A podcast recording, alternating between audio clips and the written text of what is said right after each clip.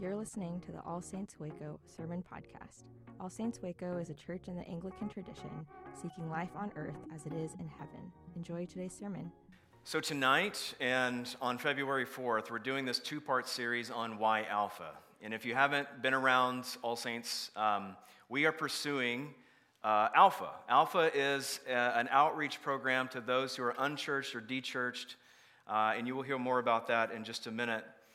But I wanted to take some time to introduce Alpha a little more and how it meshes well with, I think, who we are as a parish and our vision and our values.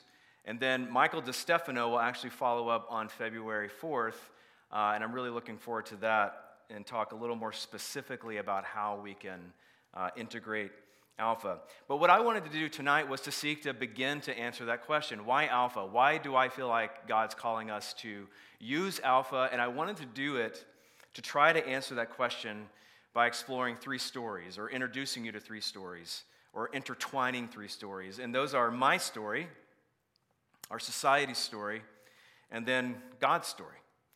So, my story, our society's story, and God's story. I'm going to spend the bulk of the time on that third story, on God's story. But I'm trying to answer the question why Alpha? Why do I feel like God is calling us to use this program, which has been used for years, um, to introduce people to Jesus? So, first of all, my story. Um, when I was called here to All Saints, I believed I was called here on an adventure. On an adventure. And um, I don't know if you know J.R.R. Tolkien or if you know like his definition of an adventure uh, as opposed to a quest. Um, but one Tolkien scholar says that for Tolkien, to live one's life as an adventure um, or an, as an adventure story is to live to some degree uncertain of how it will turn out. So when I was called here, I was called to a life of uncertainty. Uh, and in fact, when I was first, um, I saw this role posted online, I thought of all the reasons why I shouldn't. Um, Jan and I had actually talked years ago about moving to Waco and all, there's all this stuff in our background. And I was like, ooh, it piqued my interest, Waco. But I thought of all the reasons why we shouldn't. And, and most of the reasons why is it, it was too risky. Our girls are in high school. That's a really hard time for them to move. I have some good things that I'm getting to do in my current role. Why, why should we risk that? It was risky. I was being called out on an adventure, but what I came to realize is that uncertainty is where God wanted me. That's an important part of this story. Is that God always calls us out on an adventure. He calls us out into an unknown where only He controls the outcomes. We don't. And in fact, around that time that I, that I, Jan and I decided this is what God was calling us into, and we started pursuing it, I was reading more about Tim Keller. I've talked about Tim Keller a lot here. I was in a previous tradition that Tim Keller was a part of. That's why he has a formative part on my imagination as far as like church and the gospel. And I remember him saying that when he planted Redeemer in New York City, that he and his wife Kathy, they were not interested in planting a church that was for the transfer of the saints. Do you understand what he means by that? In other words, he didn't want to plant a church where folks from this church and that church and that church saw something they were doing that was attractive and left their old churches and thought this was a better product to buy into. What they wanted to do was to plant a church for the unchurched, for the skeptical. And so, what he would do in those early days, and I think he continued to do it for many years, is he would hold a Q&A session after the worship service and let all those Manhattanites who had given up on religion or never had religion ask their questions, totally non-anxious, and just ask away. And there was something adventurous about that that I was really attracted to. Something adventurous about providing space for skeptics, people who have been hurt by religion, people who are unchurched, to come and be their whole selves in a space where they can just ask the questions.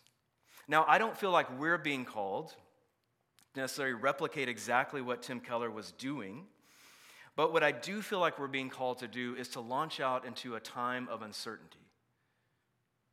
We're being called to launch out into the world and to be a church that's not necessarily for the transfer of the saints. It's totally okay if people from that church or this church want to come here. I am not going to keep them out. I would love for them to come.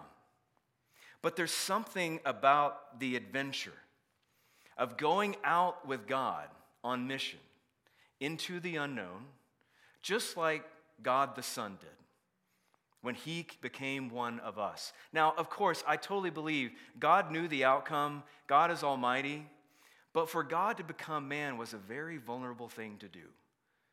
And we're called into that kind of vulnerability. We're called, as Dallas Willard says, to abandon outcomes into God's hands. That's where this journey for me started. And there's something in me that dies when I try to play it safe. So, as I've been discerning what does our next season at All Saints look like, it looks like an adventure. So, why Alpha? If, if, we, if we pull in my part of the story here that I'm trying to elaborate for you, why Alpha? It's because I think we're being called out. I think God is calling us out on adventure, not necessarily to create a church that is for the transfer of the saints, but for new saints or for people who don't know they're saints yet. That's what All Saints is for. And that leads me to the second story. And the second story is our society story. I, I, I mentioned recently in, I think, an email that I sent out, and I think I've probably possibly mentioned it here in a sermon or two, that we live, according to one recent book called The Great Dechurching, which is getting a lot of buzz in evangelical circles, and rightly so. We live in a time of a, of a massive religious shift in our society. Um, in the last 25 years, according to this book and the research they have done, more people have left the church in the last 25 years than joined the church or became Christian in the two great awakenings and all the Billy Graham crusades put together. So, in the last 25 years, around 40 million people have left church. I found that pretty staggering. And if, if you pay attention at all, that's kind of the direction our society is going. But here's what I found really interesting about the research that these authors put together is that most people who have left the church, it's not, according to this book, it's not those who are deconstructing. They, and, and deconstructors have their own stories, but they're actually a very thin slice of the 40 million. Most people who have left have simply drifted from church. And I think that says something about where we are as a society. We are in a very lonely, fragmented uh, society that does not know how to be in community anymore. Father Matthew recently screened the movie Join or Die, right? Is that, so I say screened? Um, and if you don't know about that movie, it's based on the book by Robert Putnam, who wrote the book 20 plus years ago called Bowling Alone. And what Putnam was realizing about 20 years ago is that our society was fragmenting, and what he was looking at in particular was how we, we've lost this tradition of joining these like voluntary societies. So, like Kiwanis, Kiwanis, is that what it's called? Kiwanis, the Lions Club, Oddfellows. Um, most of you may even know what those are because they're so ancient to us now. But there used to be this tradition, or bowling leagues. That's kind of his image that he's using, bowling alone. We've lost this practice of joining with others um, with things that are not politics. We've lost the ability to get together with others over shared joys. Now we just have shared enemies.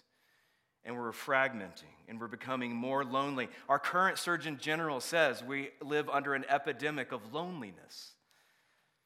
And I think if you read the headlines, and probably you may feel it as well, you know this is true. We don't know how to be in community. And I think our society is hungry for authentic community. Yes, the church has done many wrong things, the church has hurt people. But a church that knows God and is about Jesus Christ first has an answer for the loneliness. And it's called the life that God wants to share with us. That's first and foremost. So, why Alpha? So I've tied in my story, I'm tying in the story of our society. It's because we have such a lonely and fragmented and broken society that is hungry for community and hospitality. And that leads me to the final story. And this is where I want to spend the most of my time. And this is God's story. God's story, which we're a part of as All Saints. I don't know if you remember when we did our Come and See series back in the fall, but one of the things I tried to name is that we are called to be an outpost of the kingdom. That's what we are first and foremost. Yes, we are Anglican, and it is so good to be Anglican. I think being Anglican is a wonderful, wonderful way to follow Jesus and his kingdom. But we are called to be an outpost of his kingdom and to participate in this God who, who is on mission, participate with him.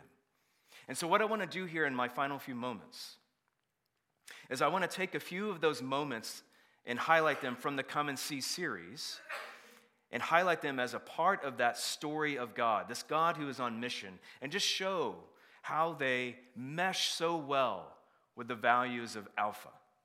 Just a few of them. And, and the first one I think I want to highlight is simply this that we serve a God, as I just said, who is on mission. We serve a missionary God. It's his mission, as the theologian Christopher Wright says. It's his mission, it's not the church's mission. God has a mission, and He has a church for His mission. Mission is God's idea. He cares about it more than we do. And what He cares about is for people to know Him. That's it. He knows that He made us for Himself. And as St. Augustine said, our hearts are restless until they rest in Him. He knows that we were made for communion with Him. That's what the very first pages of Scripture show. Adam and Eve were made to dwell with God. That's what the very final pages of Scripture show. The dwelling of God, Revelation 21, is with mankind. That is the end of the story. That is the resolution to the story. That is where everything is headed. God wants that. That's what he wants. That's the kind of God he wants, which is to say, God wants to share his life with us and he wants us to have life. That's what we said in the Come and See series. That's the mission that God is on. That's the center part of his story. And it's the story he invites us into communion with him and to share that communion, life. And I love this because this is a major theme of Alpha. From the very first session, and I'll describe in a minute more kind of how Alpha works. But in the very first session together, the very first talk that is given, it's all about, it's all framed as life. In that greater achievements, greater material security, or you name it, none of those things give us the life that we were made for, which is communion with God. And when I heard that from Alpha, I knew, like, okay, this is good. This is how we frame the gospel. God made us for himself, and he made us to share life with him. But that's not the only thing that I saw in Alpha that meshes not only with God's story, but how we're naming God's story and his mission in this parish. The next thing I saw that is central to Alpha is hospitality. Alpha is huge on us hospitality.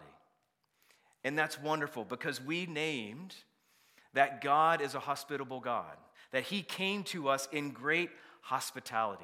In fact, if, if we say, as we did back in Christmas Eve when we were preaching from John 1, as John 1:18 says, that no one has seen God, but if you have seen Jesus, you have seen him.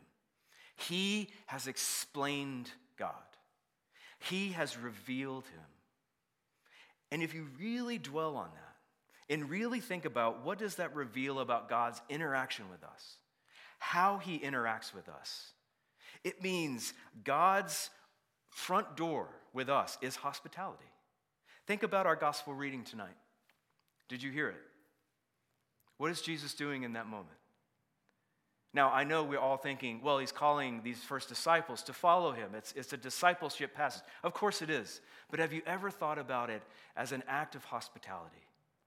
Jesus is calling these smelly, dirty, rough around the edges fishermen into life with him. And that's exactly what happens. They follow him. But it's not just like, I'm just going to teach you some things. He is sharing his life with them. I love how uh, the Catholic Bishop Robert Barron talks about this. He talks about the safety of grace. That's what ha- that is what is happening in this moment. Jesus is opening up through his grace the safety of relationship. And through this long, slow process, those rough around the edges disciples are going to have those rough edges filed down. And they're going to become more and more like Christ through this very slow, gradual, relational process of hospitality that Jesus will continually give them. Eh, that's great because we said that hospitality is our front door to our engagement with our neighbor. This slow and relational process, not shouting from afar, hey, we have a good answer for all your problems, but getting into life with them, with the unpredictability of it, the uncertainty of it. Alpha gives us a way to do this. Hospitality is central. Every session of Alpha is centered around a meal. And you know this as well as I do. In the ancient world, as well as today, when you share a meal with someone, it is a great act of fellowship. This is why it was such a big deal in the book of Acts for the Jews and the Gentiles to eat together. When Paul started preaching this radical gospel, that even the Gentiles were included. It's a radical act of hospitality, but that's not the only thing Alpha does that is hospitable. They also practice what they call open discussion. So you watch the video curriculum, you eat a meal together, and then you have a time of discussion where the table leaders, which could be one of you, sitting at table, you've just shared a meal with these guests who are becoming friends, becoming um, one of our friends. And they are allowed to ask any question, to say anything. And the table leader's job is not to defend, not to object, not to answer. It is simply to listen. It is simply to listen. Yeah, maybe ask some questions to kind of clarify what someone is saying, but this is an opportunity after a clear presentation of the good news of the life that God longs to share with us in those video lessons they are allowed to bring their whole selves into the safety of grace, to slowly be transformed session after session after session. Hospitality is playing the long game, and Alpha does that. Jesus did that. Alpha is 11, 11 weeks long. It's a long time. But they tell you we do this because hospitality is central. We are about creating relationships. This is not, I'm shouting the good news from afar. This is all about creating enough space and time for people to feel the acceptance of God, to feel the peace of God, to experience it. I imagine when Christ first called those smelly fishermen, they had all those rough edges. They probably had some crazy theological ideas crazy political ideas, or maybe they had no ideas at all. They were just fishermen bros. And they, they didn't really care or talk too much about these things.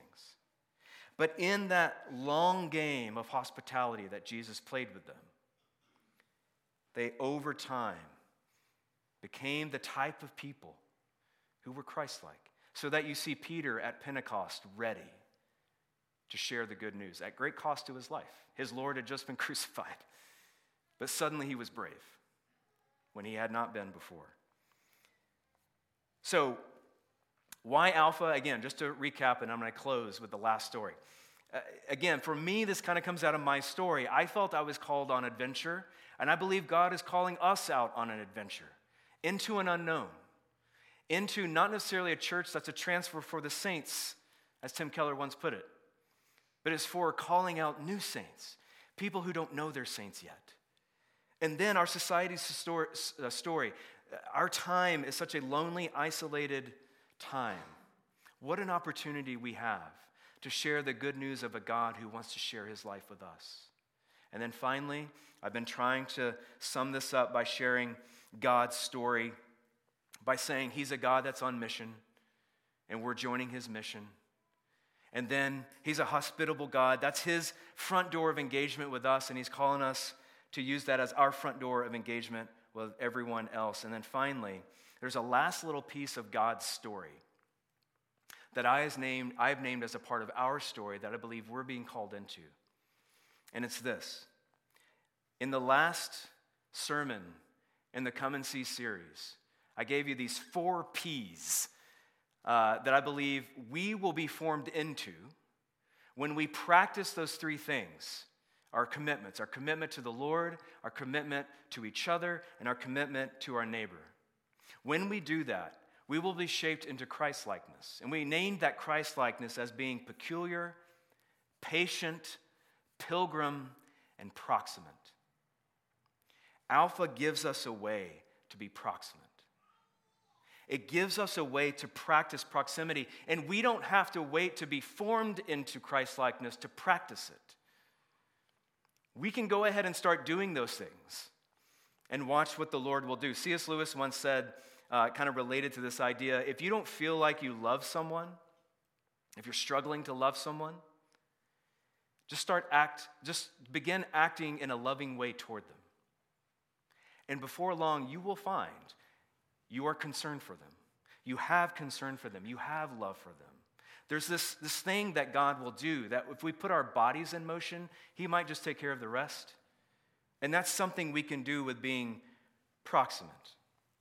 Proximate to people who are searching for life, who are hungry for life, who are looking for it.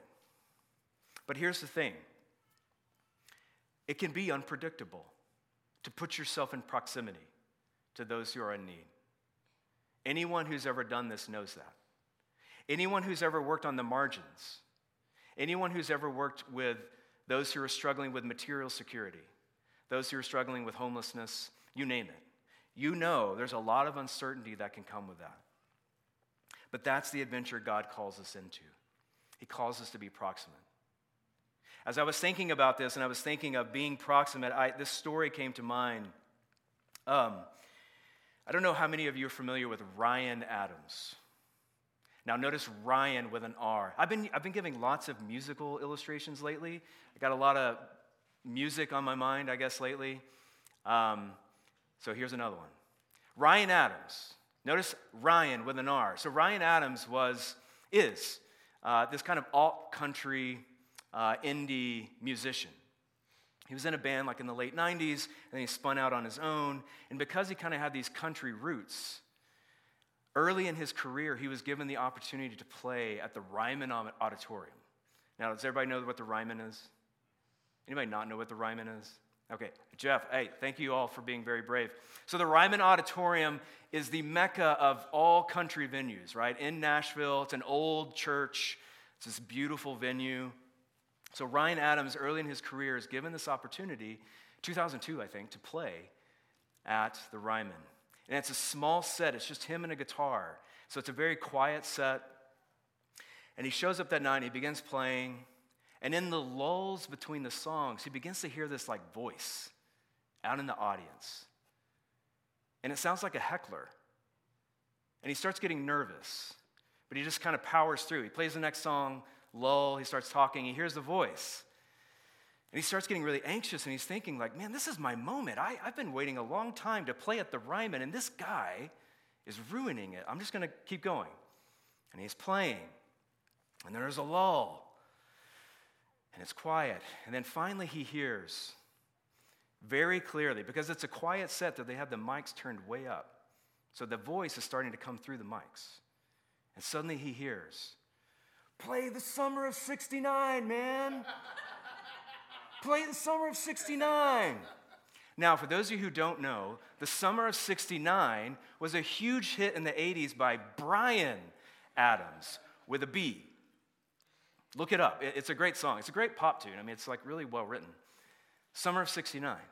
And at this point, he, Ryan Adams, loses it. He had a bit of a temper. And he begins calling out, where are you? Who are you? Where are you? And the guy wouldn't say anything. So he gets off the stage and he comes down and he goes out. And, and come to find out, the guy was just like a few rows back. And he finds him and he gets in his face and he smells the alcohol. That's proximity. Ryan Adams was calling from the stage, Where are you? Who are you? And then he got close enough to smell the alcohol. 20 years later, in the New York Times, he was writing about this moment because it followed him for his career. People were like, Boo, Ryan Adams, you're such a jerk, boo. Getting off the stage, losing your temper, boo. And so 20 years later, he reflects on this in the New York Times. Because eventually he goes back to the Ryman and he redeems himself and he plays Summer of 69. but in the New York Times, he wrote about, he, he said, I lost my temper. I was so mad because this was my moment. But I knew when I got in his face and I smelled the alcohol, I'd made a mistake. His eyes were like two poached eggs ready to burst. He reeked of alcohol. His arms were like a broken doll's arms, he said. And so I shoved two 20s in his hand and said, Man, just get out of here. But he said, No one was there for him, no one was helping him. That's a picture of our society. People who are hurting, people who are lonely, with no one coming alongside of them to join them in community, calling out, Summer of 69. And so often the church is standing on the stage saying, Get your act together. Come on. You're wrong. You're wrong about this. That's not what our Lord did. Our Lord got into the trenches, He practiced proximity. He came close, so close he could smell the alcohol on your breath and mine. And He calls us to do the same. And here's the thing, All Saints, when we practice that kind of proximity, when we go on that kind of adventure, not knowing what the outcome will be, when we become a hospitable people as God was hospitable to us, I promise you, you will find Jesus there. What we do here every week is so good and so necessary and so central and should be central to our life together. Worship is central. This is what we were made for. We were made to rest and glorify, rest in God and glorify and name that glory out loud together. But I will say this too if this is all we do, it's incomplete. We were called to join God on his mission.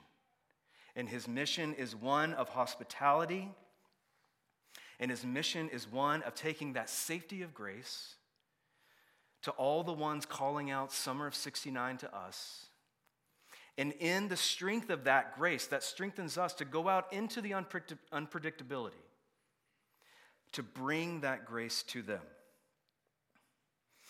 It's an adventure. The outcome is not always certain, but it's the life God calls us to. It's the life that God Himself has modeled for us. And that's why, that's why I believe we're being called to use Alpha here at All Saints. Pray with me if you would. Father, I do ask as we enter into this unknown, we don't know what is to come, but we know you. And we know that you always go out before us, and you always go out ahead of us, and you are always already there. You have done this before us. You show us how to do mission. Lord, would you give us grace to join you on mission? As we continue to discern how best to use Alpha, this wonderful program that you've given the church, give us grace to know how to implement it, where to implement it. Give us imaginations for those who are hurting, especially in this time that we live in. Such a, a difficult and um, hard time of fragmentation and a lack of community. Help us to be vessels of your grace wanting to share your life that you share with us with others. And we ask this in the name of the Father, and of the Son, and of the Holy Spirit. Amen. Thank you for listening. If you'd like to know more about our church, go to allsaintswaco.com. There you can sign up for our weekly newsletter, follow our Instagram account, and find out information about where and when we meet on Sundays.